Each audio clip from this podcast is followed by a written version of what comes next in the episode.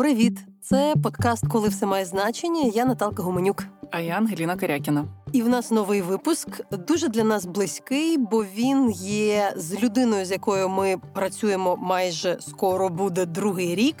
Це Джанін Діджовані, співзасновниця The Reckoning Project. Про що ви говорили? Насправді це хороший шанс був поговорити трошечки і про проект, і про роботу. Ми ж не будемо самі з собою говорити, розповідати, е, як ми останні два роки в цьому проєкті працюємо. А розповісти насправді є про що. Тому тут е, історія Джанін, американської репортерки, яка працювала ну на всіх е, найкрупніших, напевно, світових конфліктах, війнах за останні 20-30 років, має надзвичайну експертизу в цьому. Ем, я з нею хотіла поговорити про багато речей. З одного боку, це те, чим ми займаємось на реконінг, це Чечня. Сирія, Маріуполь це порівняння того, що росіяни робили і зараз роблять в Україні. Насправді це є чиста тактика війни з цивільним населенням, те про що розп... може дуже добре розповісти Джанін, і окремо Ізраїль і Газа. Газа, про яку Джанін також дуже добре знає.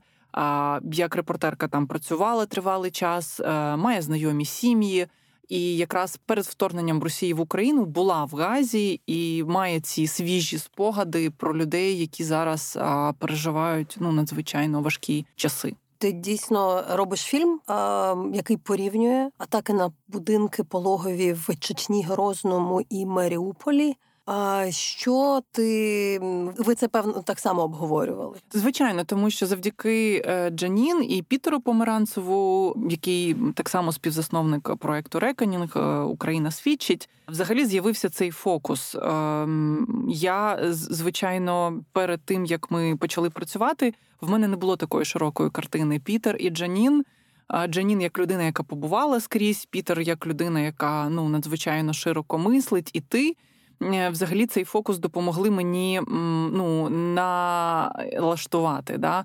Джанін познайомила мене е, з Ват Алькатіб, це сирійська журналістка, документалістка, яка пережила блокаду Алепо, народила дитину, вийшла заміж в Алепо, народила дитину і, власне, провела кілька років в останньому госпіталі лікарні східного Алепо яка лишалася перед тим, як вони були змушені покинути Алепо, тому що його вже займали війська режиму Асада. Е, Джанін познайомила мене з Ваад, е, допомогла мені цю ниточку далі, е, так би мовити, розкрутити цей клубок да, ниток і далі працювати з цією історією.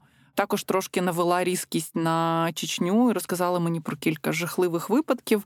Але я фокусуюся також на ударі по Грозному 21 жовтня 99-го року, коли росіяни випустили е, ракети по центральному базару, по мечеті і по єдиному працюючому на той момент в місті пологовому. От, власне, цю тактику ми з Джанін і обговорювали. Я певно додам для слухачів наших нашої аудиторії е, додати, що дійсно історія і The Reckoning Project багато в чому виросла також із досвіду, можемо в цьому випадку сказати, негативного е, Джанін. Вона їй часто розказувала, я не знаю, чи ви це згадали в цій програмі.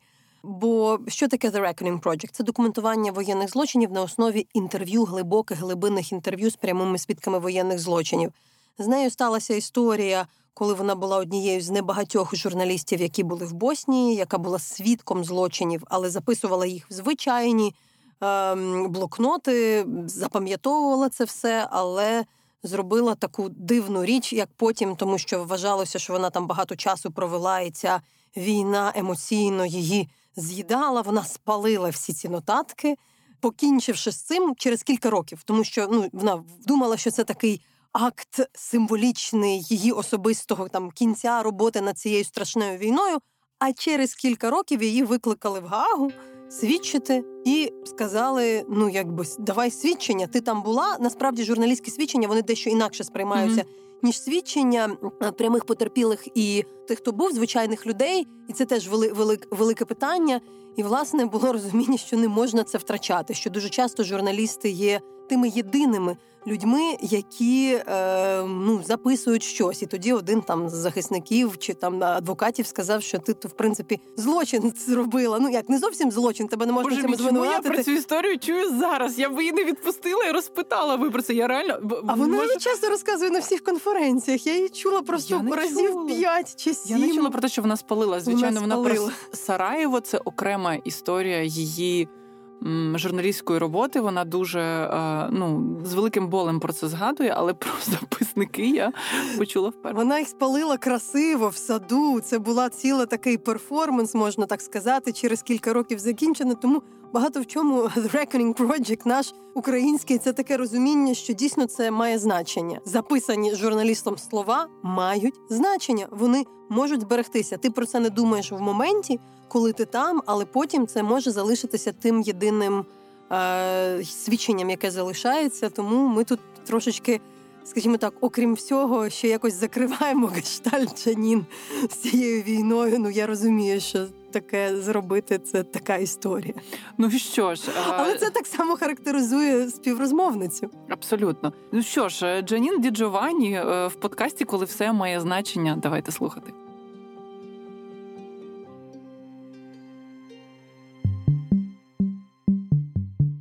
Джанін, вітаю. Вітаю. Дякую, що знайшли час для нас. Є багато тем, які я б хотіла з вами обговорити. Перш за все, ваш досвід на війнах в Сирії, Чечні та інших країнах. Також буду просити порівняти тактику росіян у минулих їхніх війнах і те, як вони поводяться в Україні протягом останніх двох років. Проте розпочати нашу розмову я би хотіла з Ізраїлю та Гази. Ви багато разів бували там раніше та слідкуєте за цим конфліктом протягом років. Чим нинішнє протистояння відрізняється від попередніх загострень та чому? Газа стала моєю першою війною, куди я потрапила в 1990 році під час проведення першої індифади. Тому це місце дуже дорого мені, і я бачу дуже багато сторін та прошарків Гази. Коли я дивлюся на газу, я не бачу Хамас. Я бачу родини, я бачу молодих підприємців. Я бачу дітей, які народилися та зростають під тяжким гнобленням та блокадою. В мене серце крається від того, що я бачу зараз, від тієї цифри загиблих за такий короткий період часу. 16 тисяч загиблих, серед яких близько 68% – жінки та діти, і це на початок грудня. Ясно, що ці жертви не хамасовці. Я почуваю себе безсильною через мій власний уряд, уряд США, який підтримує Ізраїль у його спробах викорінити та знищити Хамас. Проте, як я бачу, вони навіть не намагаються чинити хоч якийсь тиск на уряд Натаньягу, щоб ті виявляли стриманість у проведенні військової операції. Але я хочу відразу з самого початку, як будь-хто інший, внести ясність, сказавши таке: те, що вчинив Хамас 7 жовтня, огидне.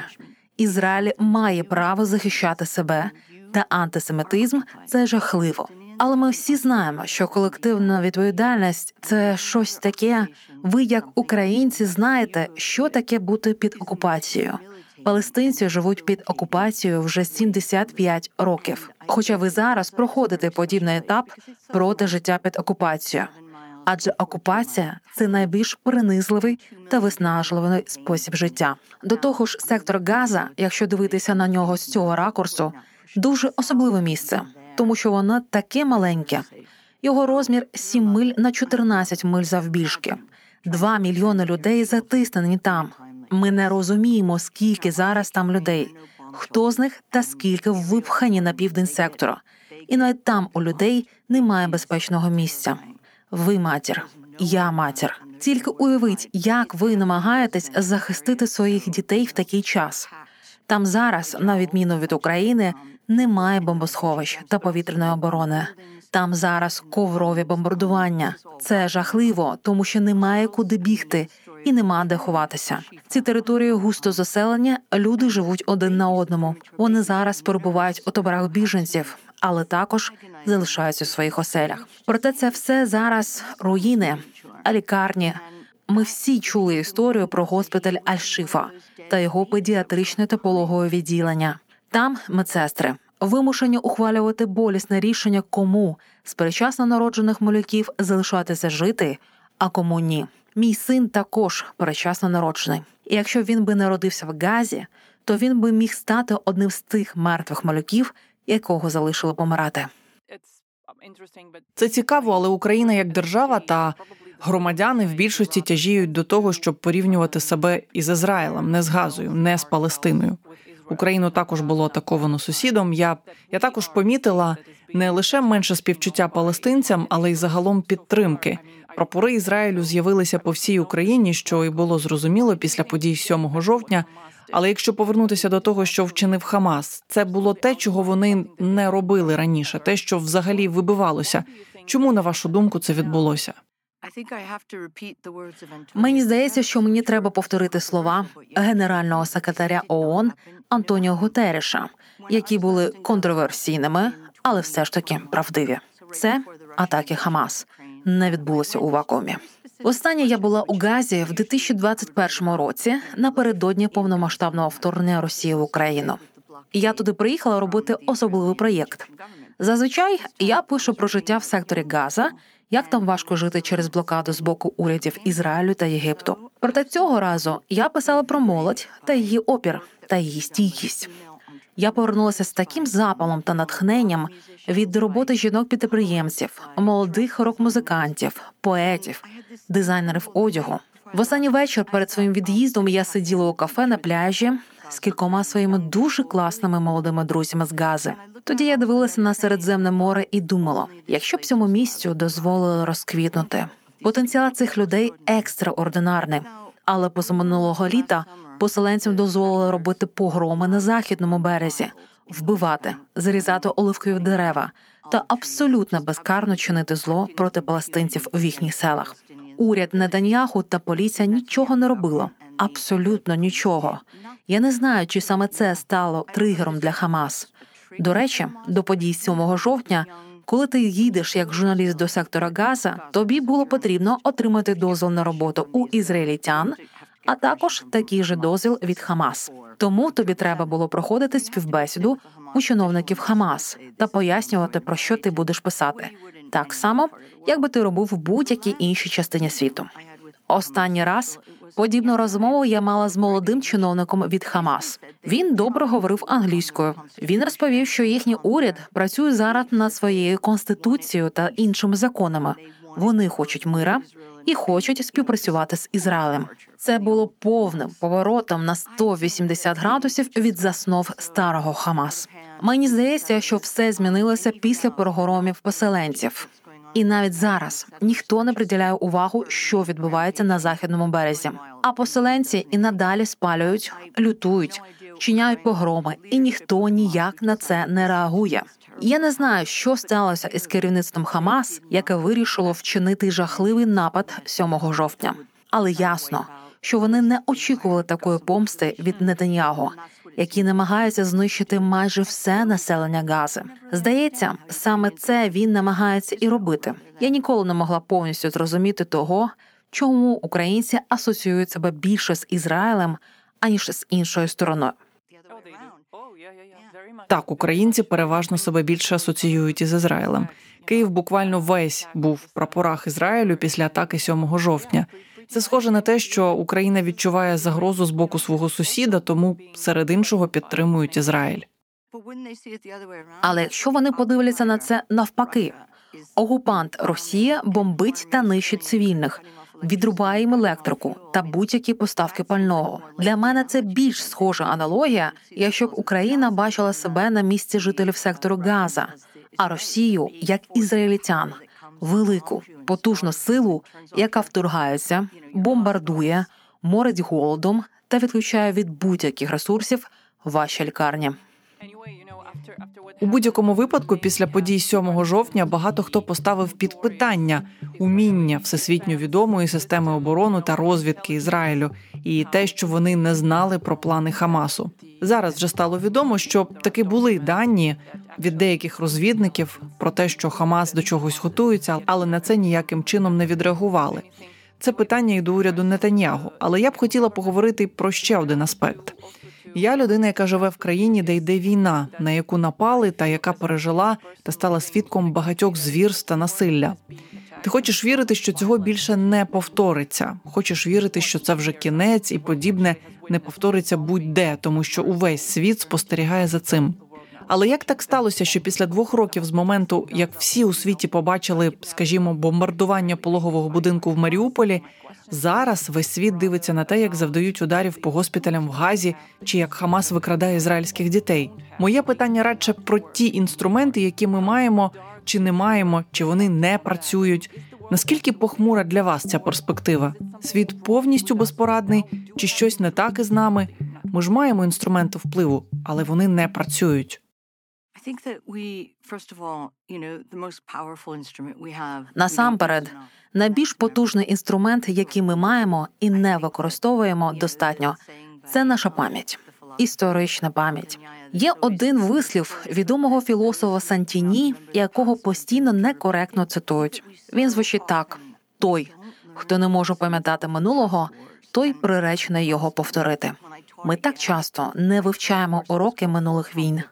Коли я навчалася в Єлі, в мене був курс під назвою Чотири конфлікти через призму прав людини. Я вивчала чотири війни навесні та чотири восени. Мета цього курсу була провести порівняльний аналіз про те, чому ми могли б навчитися від цих війн, що ми зробили неправильно в Руанді чи Боснії, чи Сєре Леоне, чи Чечні, що ми можемо зробити краще, щоб закінчити війну в Україні, а також коли вона завершиться. Вона завершиться все одно, але я не знаю, чи це буде цього року, чи через п'ять років. Молюся, щоб це було раніше, тому що з кожним днем населення країни все більше стає травмованим на різних рівнях. Вважаю, що найголовніший інструмент, який ми маємо як людство, це наша пам'ять. Тому робота, яку ми робимо в Reckoning Project, така важлива. Збір свідчень є дуже важливий не тільки для судової системи, щоб передати все це до суду у Гаазі, але для того, щоб через 100 років люди змогли прочитати це і сказати: ми не можемо це повторити. І ми це зрозуміли, прочитавши ці свідчення. Якщо говорити про прагматичні інструменти, то ми знаємо, що Організація Об'єднаних Націй має бути тим механізмом, який зупиняє війни та запобігає їм. Але насправді вони не дуже дієві. Рада безпеки при ООН так жахливо влаштована, що Росія та Китай можуть накласти вето на будь-які гуманітарні кроки, які пропонуються чи то для України чи для Сирії. Я вважаю, що наші міжнародні механізми мають бути реформовані. Це стосується і ООН, і Всесвітньої організації охорони здоров'я, яка також робила чимало помилок під час пандемії ковід. Отже, можна запровадити різноманітні інституційні зміни, але я вважаю, що зараз світ перебуває в неймовірно темному і безпорадному часі. Але ми також можемо подивитися на це з точки зору альянсів щодо України. То це було надихаючим бачити, як світ об'єднався, а саме більша частина світу. Звісно, глобальний південь мав іншу точку зору на цю війну, і вони були схильні дивитися на війну через московський об'єктив. Але Європа і Сполучені Штати дійсно дивували. Ми будемо працювати з Україною, тому що вона тримає передову демократію. А демократія це те, що нам дуже дорого, і це підводить мене до іншого. Америка 2024 рік. Трамп нам дуже дорога Америка. Нам дуже дорога демократія, але ми маємо великі шанси втратити цю демократію вже цього року. Звичайно, українці чекають на підтримку союзників, яка нам критично потрібна. Коли ви боретеся з ворогом, який воює з усім цивілізованим світом, щоб подолати його, вам потрібен увесь цивілізований світ на вашому боці. Але дозвольте мені перейти до спогадів. Ви людина з унікальним досвідом, яка була свідком майже всіх війн Путіна. І ми багато говорили про це з вами під час роботи над проектом The Reckoning. Моє питання про те, як виглядає методичка Путіна, яка його тактика в усіх цих країнах. Ми були свідком неосяжної жорстокості та насильства проти мирного населення, але вони ж не вперше себе так поводять. Ні, не вперше. У нього стратегічна методичка. Все дуже просто: це підкорення і поразка. Це стало зрозумілим ще з його першої війни, а саме другої чеченської кампанії. Він був обраний у серпні, а Грозний пав через шість місяців у кінці січня 2000 року. Йому було недостатньо просто виграти цю війну. Він перетворив Грозний на голе поле, фактично перетворивши його на руїни. Ви намагаєтесь підкорити населення шляхом терору. Ви бомбите густонаселені райони, лікарні, школи, дитячі садки, щоб більшість людей втекла. А ті, хто не зможе, були вбиті. Ми бачили ту саму тактику в Алепо, де завдавали ударів по лікарням, що було насправді стратегічною та жорстокою частиною його методички. Його весь підручник це тактика поводження із мирним населенням. Наприклад, якщо ви подивитесь на Наполеона, то всі його військові завоювання відбувалися за допомогою військової стратегії та захоплення території, незалежно від того, кілометр це чи 25 кілометрів. Але все це про військову стратегію. У Путіна ж йдеться про базове підкорення цивільного населення. І якщо ви перетворите Маріуполь на купу руїн, ну так воно і має бути, щоб виграти війну. З ним неможливо говорити про мораль. Я переможу за будь-яку ціну. В цьому вся його суть. Але яка його стратегія? Давайте просто логічно подумаємо. Ви бомбите лікарню, яка може знадобитися згодом і вашим солдатам, коли вони сюди зайдуть. Який сенс знищувати всю медичну інфраструктуру в місті, яке ви намагаєтесь завоювати і ймовірно залишитись в ньому? Тому що нам потрібні лікарі, медики зазвичай є опорою суспільства.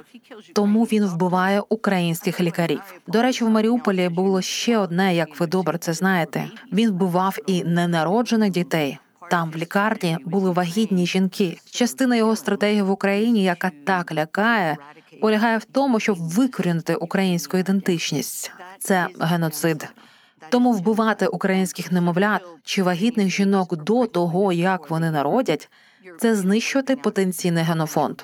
Якщо повернутися до лікарів, то пам'ятаю, як в Алепо ми розмовляли у лікарні з нашим другом, і я питала: навіщо вбивати лікарів? І хтось відповів мені: якщо ви вб'єте одного лікаря, то ви вб'єте 100 людей, тому що медики так потрібні під час війни та під час облоги. Отже, знову ж таки, це стратегія, чи не так? Це ніби ви їх убиваєте, і це означає, що люди, які потребують медичної допомоги, українці, вони втікають звідти або помруть. Але гадаю, що його план полягав більше в тому, щоб вони померли, і потім вони привозять туди власних лікарів, тому що росіяни зазвичай так і роблять. Коли вони завойовують такі місто, як Грозний, вони негайно залучають свої власні системи екстреної медичної допомоги. Я пам'ятаю, якою я була розгубленою у Грозному, тому що Грозний буквально пав. Вони перетворили його на купу уламків. Їжі не було, було холодно, не було електрики. А потім раптом ці колони вантажівок російської гуманітарної допомоги, яку я не могла пояснити. Вони робили польові шпиталі в наметах, і вони надавали допомогу мирним жителям, яких тільки недавно калічили та вбивали. Це було частиною їхньої стратегії. Ви підкоряєте населення, потім перемагаєте його, а потім входите в місто і окуповуєте його. Як справжні спасителі, так робили і в Маріуполі. Якщо повернутися до Чечні, удар 21 жовтня 99-го року по Грозному, який ми також аналізуємо в The Reckoning, це був удар по центральному ринку, мечеті та єдиному діючому на той момент пологовому будинку в місті, в результаті якого десятки мирних жителів загинули серед них жінки та немовлята. Чому на вашу думку це не стало частиною світової пам'яті? Ви повинні пам'ятати, що в 1999 році дуже мало людей мали інтернет, дуже мало людей мали електронну пошту. У мене не було облікового запису в комп'юсерв. Здається, до 1999 року у нас не було мобільних телефонів. В мене в Чечні був супутниковий телефон, який працював тільки при наявності електрики для зарядки або акумулятора. Тож у нас не було багато типів комунікації щоб розповсюдити історію, що є єдиною перевагою війни за часів соцмереж. Цьому, звісно, є і недолік, тому що через соцмережі розповсюджується дуже багато пропаганди. Подивіться зараз тільки на Ізраїль та Палестину. Зараз дуже важко розрізнити правду. Якщо ж повернутися у минуле, то проблема полягала в тому, що все відбувалося в ізоляції. В Чечні не було ні ООН, ні неурядових організацій. Вони з'явилися там пізніше. Здається, голова агентства ООН в справах біженців згодом була там. Вони відвідували табір для біженців в Інгушетії.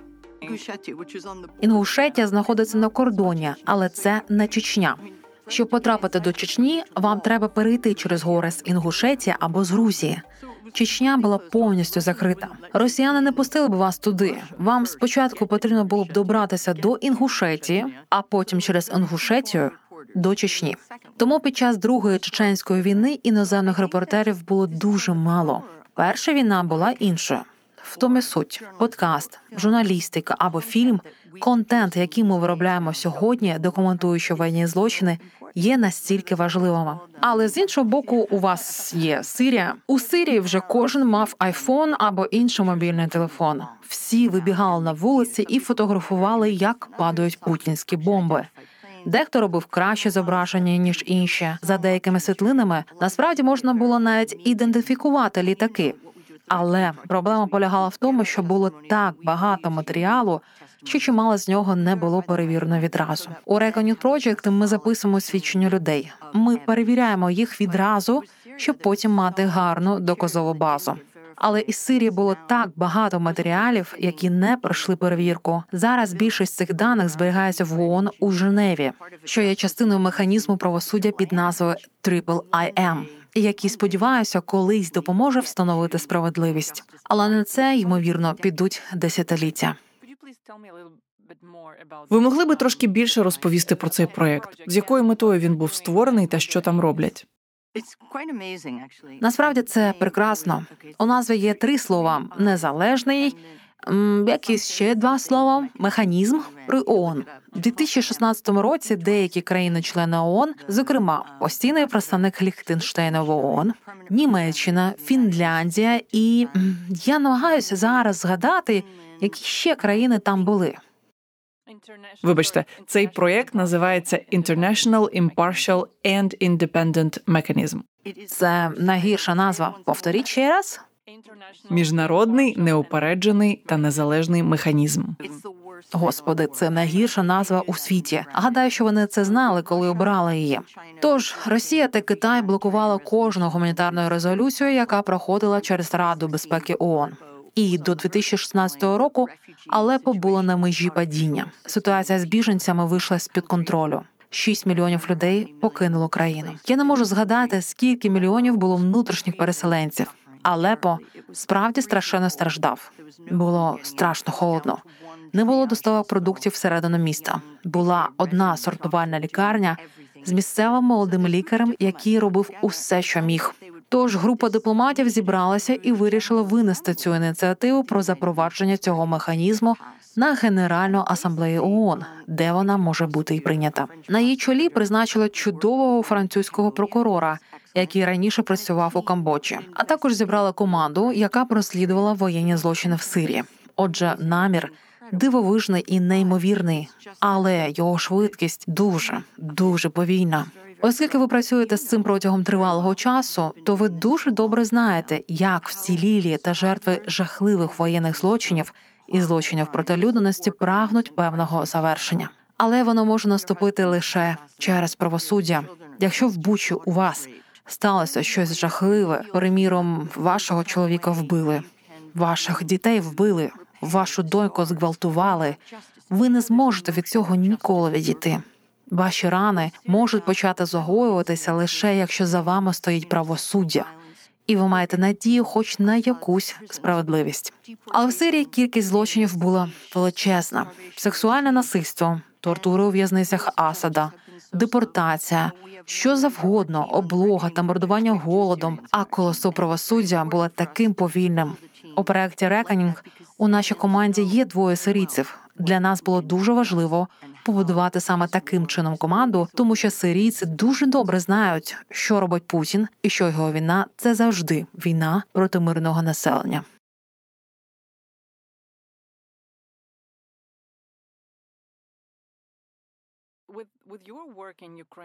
В Україні зараз ми говоримо про понад 100 тисяч зафіксованих воєнних злочинів. Ми знаємо, що це лише початок, тому що скрізь, де росіяни залишаються чи ступає їхня нога, вчиняються воєнні злочини. Частина території досі окупована, тому ми можемо лише припускати, що ми побачимо, коли звільнимо ці території. Але неможливо просто фізично обробити все це, щоб всі випадки задокументувати та притягнути винних до відповідальності. Можливо, ви можете назвати конкретні випадки, в яких можна досягти справедливості, і що дає таку надію. Мені дає надію дві речі. По-перше, Україна справді надзвичайна в тому, що тут таке сильне громадянське суспільство. Думаю, що у вас це завдяки вашому досвіду з майдану, чи навіть раніше, з перших днів розпаду радянського союзу та виходу з нього. А заснування громадянського суспільства є важливою частиною демократії. У вас є багато справді гарних правозахисних організацій, які документують воєнні злочини. Зараз ми об'єднуємося. Ми співпрацюємо один з одним, намагаємося запровадити однакові протоколи. Ми намагаємося спільними зусиллями допомагати прокуратурі, чим можемо. По-друге, сила української судової та правоохоронної системи. Я бачу, ви посміхаєтесь. Я посміхаюся, бо для мене, як для українки, яка так довго боролася за реформу правоохоронної системи, це, мабуть, один із перших випадків в історії, коли прокурор не ваш ворог, а союзник. Ми були на зустрічі з генеральним прокурором, і це унікальний випадок, коли вони готові прислухатися до громадянського суспільства, працювати з громадянським суспільством, сказати, мовляв, ви можете нам допомогти. Ось що нам потрібно. Я страшенно хвилююся, що увага до України разюче зменшиться через війну на Близькому Сході, та якщо Трампа оберуть наступним президентом США.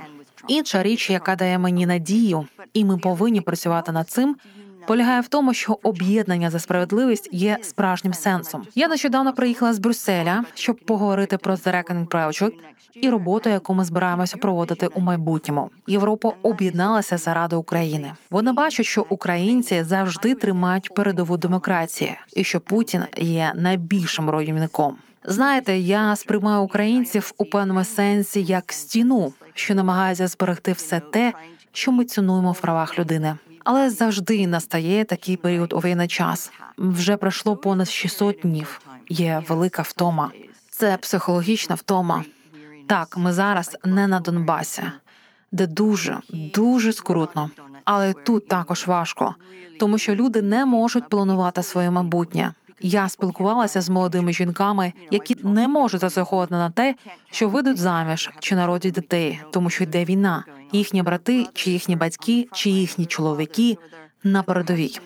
Вони хвилюються, що їхніх чоловіків призвуть в армію, або ж вони народять сина і думають: о, який світ я його народила. Він буде на передовій. Як я можу колись відправити свою дитину на фронт? Я думаю, що є психологічний момент, коли люди відчувають втому від війни, ті травми, які ви отримуєте від щоденного життя в країні, у якій йде війна, це відбувається саме тут і саме зараз. Тому нині, як ніколи, людям потрібно об'єднатися і продовжувати працювати, чи писати статті, чи знімати чудові документальні фільми, які показують світові та людям правду, тим самим продовжуючи чинити тиск на уряди інших країн. Ми завжди говоримо The Reckoning Project так, докази не брешуть. Тому я казала, що не потрібно перебільшувати те, що відбувається в Україні, тому що це погано. Рівень та кількість злочинів жахливий, і це лише початок. Як ви і сказали, щоразу, коли буде звільнене нове місто, ми будемо знаходити все більше і більше різних злочинів. Україна робить справді вражаючу роботу з документування та верифікації воєнних злочинів, а також намагається знайти швидший шлях до правосуддя ніж, скажімо. У минулих війнах, коли це не спрацювало, як то відбулося у Боснії чи у Руанді. Ось що я хотіла ще запитати у 2022 році. Ми познайомилися і мали одну з перших розмов. Ми вечеряли разом. Ви тільки повернулися з поїздки Київщиною, і тоді ви сказали, що є різниця між тим, як реагують українці на їхні зруйновані будинки та життя, та тим, як на подібне реагують люди в інших країнах. Хочу, щоб мене вірно зрозуміли, не йдеться про якесь змагання в порівнянні, хто як реагує, хто як переживає, але все ж. Яка відмінність українського духу під час цієї війни, і чому на вашу думку? Він неймовірно сильний. Це майже як своєрідне, незламне нас не зламають. Давайте просто подивимося на газу. Ви просто подивіться на обличчя людей. Вони такі пригнічені та розчавлені. Знову ж таки, ми не можемо порівнювати, тому що вони жили 75 років під окупацією та під інтенсивними бомбардуваннями протягом чотирьох воїн. Але якщо взяти Сирію, люди там в якийсь момент повністю здалися і зневірилися, і вони не змогли більше воювати проти Асада та Путіна. Вони просто зробили все, що могли. Але Україна дуже героїчна з дуже стійким духом. Чи це тому, що тут дуже холодно, чи тому, що українці зазнали стільки травм у минулому? Знаєте, чим більше я вивчаю українську історію, і чим більше дивлюся на минулі війни, голодомор і інші періоди вашого виживання, то мені здається, що саме це загартувало людей і укріпило їхню стійкість. Зараз ваші солдати воюють, і їхня віра базується на тому, що це наш патріотичний обов'язок, і я справжній український націоналіст. І я використовую слово націоналізм у хорошому сенсі.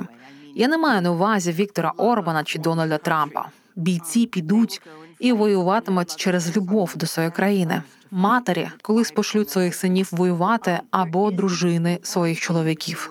Все, що я можу думати з приводу цього, можна пояснити словом незламні. Суть така: нас не зламають. Ми сильні, ми українці. Ніхто нас не знищить. Це також гарна думка і для нас. Якби, наприклад, сирійці мали таку ж підтримку, яку мала Україна, а можливо, їхній дух також був би незламним. Якби вони мали зброю та підтримку, яку мають українці, щоб протистояти. Дух з одного боку, це те, що ви отримуєте з генами, з історією вашої нації, з вашим походженням, але це також обставини, в яких ви живете. Тож це ніби зачароване коло. У вас це є всередині, і вам є з чим рухатись далі.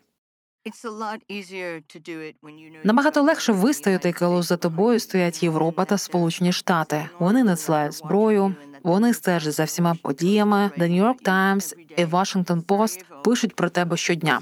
Сараєво було в облозі, і вони були у вакуумі, оскільки тоді не було інтернету. Звичайно, люди отримали звідти якісь новини, але про це не розповідали цілодобово на CNN або французьких каналах. Це був зовсім інший час. Тож люди жили з відчуттям, що їх покинули. Я не думаю, що Україна почувається покинутою, а Сирія відчувала себе покинутою. Ємен зараз почуваються забутим. Чеченці мені говорили, що почували себе подібним чином. Чеченський дух, їхня історія стійкості та боротьби з Росією це також захоплює, і це неймовірно патріотичні та сильні люди. І було дуже боляче бачити, як ламають їхній дух і на що зараз перетворилася Чечня. Але для України є ще один виклик, окрім боротьби з Росією. Підтримка демократії в країні також перетворюється на великий виклик. Війна та наявність військової цензури, воєнний стан і всі ті обмеження, які з'являються під час війни. Водночас тисячі журналістів, які працюють в Україні, мають величезний доступ до лінії фронту. Певною мірою це безпрецедентно. Чи зустрічали ви щось подібне в інших війнах? І як на вашу думку це працює в Україні? Українці є особливими тим, що ви так важко боролися за цю демократію. Люди справді боролися під час майдану та раніше, щоб мати ці права. Тому їх не заберуть у вас дуже легко. Тут все трохи складніше. Давайте уявимо ситуацію в Америці із наукової фантастики. Приміром, Трамп виграє вибори, але навіть вже зараз багато політологів кажуть, що викорінення американської демократії вже почалося. Наприклад, закон Роу проти Вейда для деяких жінок це може здатися неважливим, але я виросла в часи, коли аборти були легалізовані. Давайте пояснимо нашій аудиторії, що це закон щодо абортів в США. Це було надзвичайно важливе судове рішення ще з 70-х років. Дата жінкам право розпоряджатися власним тілом. Тепер закон Роу проти Вейда скасовано правим крилом Верховного суду Сполучених Штатів, які фактично ухвалюють ці рішення. Того ранку я сиділа за кухонним столом і слухала радіо. І по радіо повідомили, що закон Роу проти Уейда було скасовано. Це сталося одразу після 6 січня, коли був штурм капітоля у Сполучених Штатах. І я розридалася. Так, це мене не дуже зараз стосується людину, яка має гроші та доступ до медичної допомоги. Але в той момент я подумала про незаміжних 14-річних дівчаток з Техасу чи Оклахоми, яких зґвалтували їхні вічими. Вони завагітніли, і їм потрібно зробити аборт. Тепер вони більше не зможуть їх зробити, бо їм треба мати гроші, щоб доїхати до Каліфорнії для цього. Тож є люди, які вважають, що демократія в Америці вже знищена ще до Трампа. Україна ж далі прямує шляхом демократії. Я не бачу жодних ознак втрати цього курсу. Хоча вас можуть чекати складні часи у післявоєнний період. Приміром, правосуддя перехідного періоду в Україні може стати справжнім розколом через колабораціоністів або може виникнути розкол між тими людьми, які залишилися всередині країни під час війни, і тими, хто виїхав, а потім повернувся. Подібно відбувалося в Боснії. Було багато розколів між людьми, які втекли з Сараєва і поїхали до Німеччини. Там працювали, а потім повернулися після війни. Післявоєнний період це дуже делікатний період. І саме тоді Україні доведеться по справжньому об'єднатися. Про нього зараз ніхто не хоче думати. Вони просто кажуть, що ми не будемо думати про правосуддя перехідного періоду. Ми не можемо думати про це, тому що ми зараз ведемо війну. Але дуже важливо думати про це вже зараз. От зараз ми маємо нагоду пояснити нашій аудиторії, що робить The Reckoning Project і як працює команда. У нас є сирійці в команді, які мають неймовірний досвід виведення правосуддя на інший рівень, зокрема в Німеччині, попри те, що Сирія загалом має сумний досвід, і вона поки тільки в процесі притягнення до відповідальності за скоєні злочини. Що члени команди The Reckoning Project зробили для встановлення справедливості для сирійців, і як на вашу думку цей досвід може допомогти Україні? The Reckoning Project був заснований на основі того, що сталося в Сирії. Для мене це було дуже важливо, тому що я була свідком війни в Сирії, а також в Іраку, Ємені та багатьох інших місцях. І там справедливість ніколи не сталася. Я зрозуміла, що у нас є неймовірний ресурс, про який ви говорили раніше. Тисячі українських журналістів на передовій спостерігають у реальному часі звірства та воєнні злочини, але вони не знали, як це записати, щоб це можна було використати в суді, а не лише для того, щоб зробити репортаж у газеті, зняти документальний фільм або зробити радіопрограму. Вони не знали, як це оформити, щоб це перетворилося на важливу інформацію для використання саме прокурорами. І саме це було основою проекту Рекенінг. За майже два роки існування проєкту, який був розпочато у лютому 22-го року, ми зібрали понад 300 свідчень. Ми зараз працюємо над численними механізмами міжнародного правосуддя. Ми допомагаємо будувати справи. Ми збираємося розпочати справу в універсальній юрисдикції, яка є способом розгляду російських воєнних злочинів в Україні, але за кордоном. По нашій справі це буде в Аргентині. Ми створюємо, а головне підтримуємо наратив України в публічному просторі та виграємо царині громадської думки, що для нас також важливо. Якщо можна поговорити про це, то я би попросила трохи більше деталей про цю справу в німецькому Коблинці проти представника сирійського уряду, а саме високопоставленого сирійського генерала. Про що ця історія і як це стало можливим? Більше деталей про цей кейс міг би розповісти один із членів нашої команди Раджі, тому що саме він допомагав будувати цю справу. Але дозвольте мені сказати, з моєї точки зору, що було важливим у Кобленці. Сирійський генерал представ перед судом у маленькому містечку Німеччини. Його судили за німецьким законодавством, щоб чинити правосуддя та добитися справедливості для сирійців. Це був своєрідний тріумф міжнародного правосуддя. Універсальна юрисдикція не новий механізм, її використовували десятиліттями. Але це був чи не єдиний успішний кейс і момент, який ви можете назвати, що це справедливість. Це відбувалося безпосередньо перед російським вторгненням. Власне, це було в січні. Коли я прочитала це, в голові в мене виникла думка: так, нарешті, це саме те. В певному сенсі ми могли б продовжити в тому ж напрямку, як і в Кобленці щодо злочинів в Сирії. Але почалася війна в Україні. Якщо б можна було продовжувати, то навіть можливо проти Путіна могли б бути висунуті обвинувачення за те, що він скоїв в Олепо. Для нашої аудиторії я поясню, що це була справа проти сирійського генерала з армії Асада. Він прибув до Німеччини як біженець. Його засудили до довічного ув'язнення, якщо я не помиляюся, за те, що він зробив проти мирних жителів і людей, які виступали проти режиму Асада в Сирії. Тоді скоїли тисячі жахливих злочинів. Скажімо, Путін вирішить одного разу пройтися по магазинам у Сон-Тропе, або один із його генералів, або його дружина захоче піти на шопінг в Сен-Тропе. І ви можете схопити їх там. Правосуддя зможе дотягнутися до них. Гадаю, що це один із цікавих поворотів щодо видачі ордеру на арешт Путіна міжнародним кримінальним судом. Гаразд, люди можуть сказати, що ми ніколи його не затримаємо. Він ніколи не потрапить до Гааги. Але вже зараз це завдає йому багато незручностей. Він не може отримати визнання. Адже він не може поїхати, приміром, на тиждень Генеральної асамблеї ООН восени. Він не може поїхати в Давос. Він не може поїхати на Мюнхенський форум безпеки. Його не запрошували ні на одну з цих подій. Він парія. Він навіть не міг поїхати до Південної Африки. Це також стосується його найближчого оточення. Це також про таких людей, наприклад, як прес-секретарка Міністерства закордонних справ Росії Марія Захарова, яка летіла з Лавровим, але вони змушені були облітати Болгарію, тому що їй не давали дозволу приземлитись там. Тому я вважаю, що навіть такі малі кроки дійсно важливі. Ми не хочемо, щоб їм було комфортно. Ми не хочемо Лаврова, а хочемо його дипломатичної ізоляції.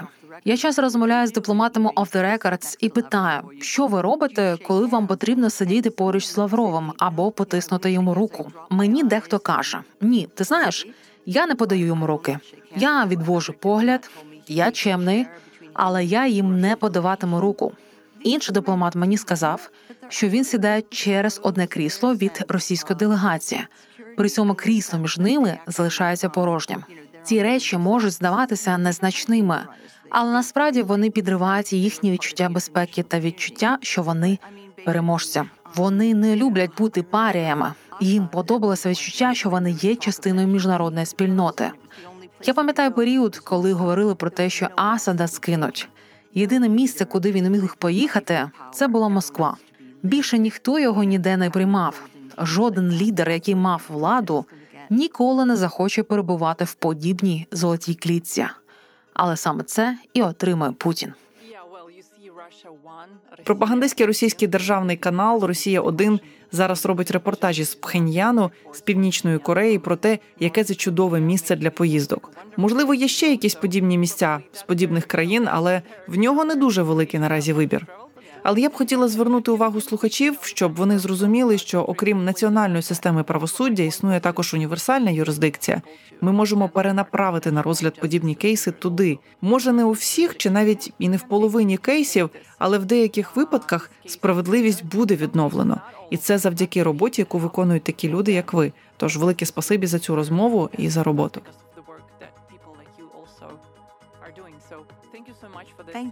Дякую вам. А також дякую за всю вашу роботу, тому що ви робите зараз її чудово.